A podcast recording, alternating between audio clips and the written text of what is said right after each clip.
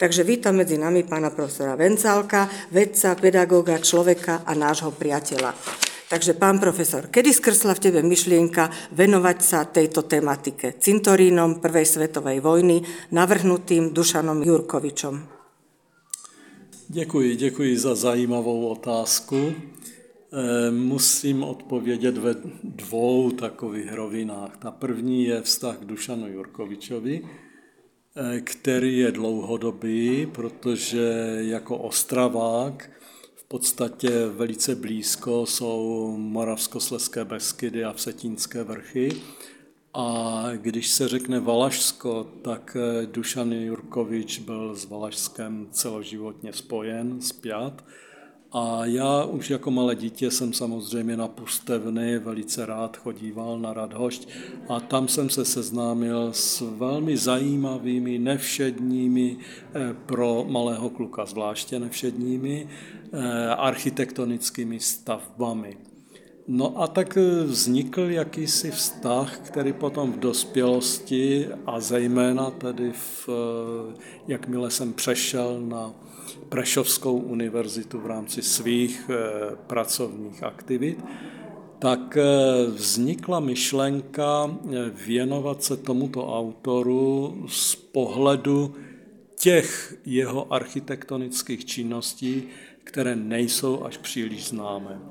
A jak se ukázalo, tak stavby jeho Eh, které jsou v Polsku, jaksi na území současného Polska, eh, dříve tedy mm, ve západní Haliči, eh, rakousko-uherské, tak ty stavby, které projektoval v letech 1914 až 1918, tedy v době, kdy ještě rakousko-uherská monarchie existovala, tak o těchto stavbách je i na Slovensku celkem malé povědomí a v České republice řekl bych, že mnoho lidí vůbec neví, že něco takového vzniklo.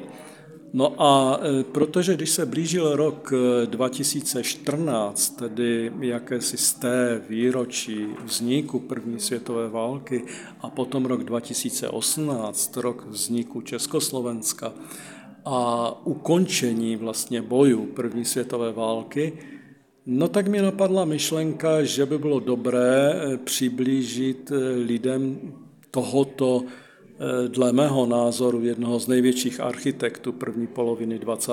století, přiblížit jej širší veřejnosti středoevropského prostoru. A proto jsem tedy jaksi publikaci, která vyšla v roce 2003, tak byla vyhotovena jak ve slovenčině, tak v polštině, tak v angličtině.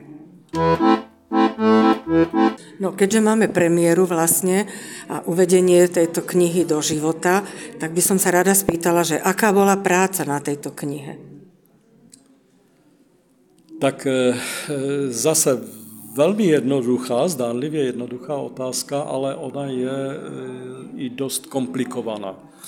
E, tu komplikaci vidím v tom, že když skončila první světová válka, to znamená rok 1918 se píše, tak vznikla publikace, která vyšla v Krakově.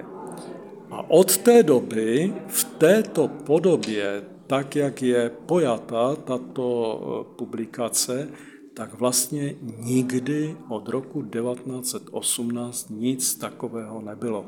To znamená, je to po sto letech nebo po více než sto letech vlastně první takováto práce, eh, která samozřejmě se mohla opírat jedině o zevrubné stud, detailní terénní studium a následně samozřejmě i studium literatury, textů, ale i dobových tisků.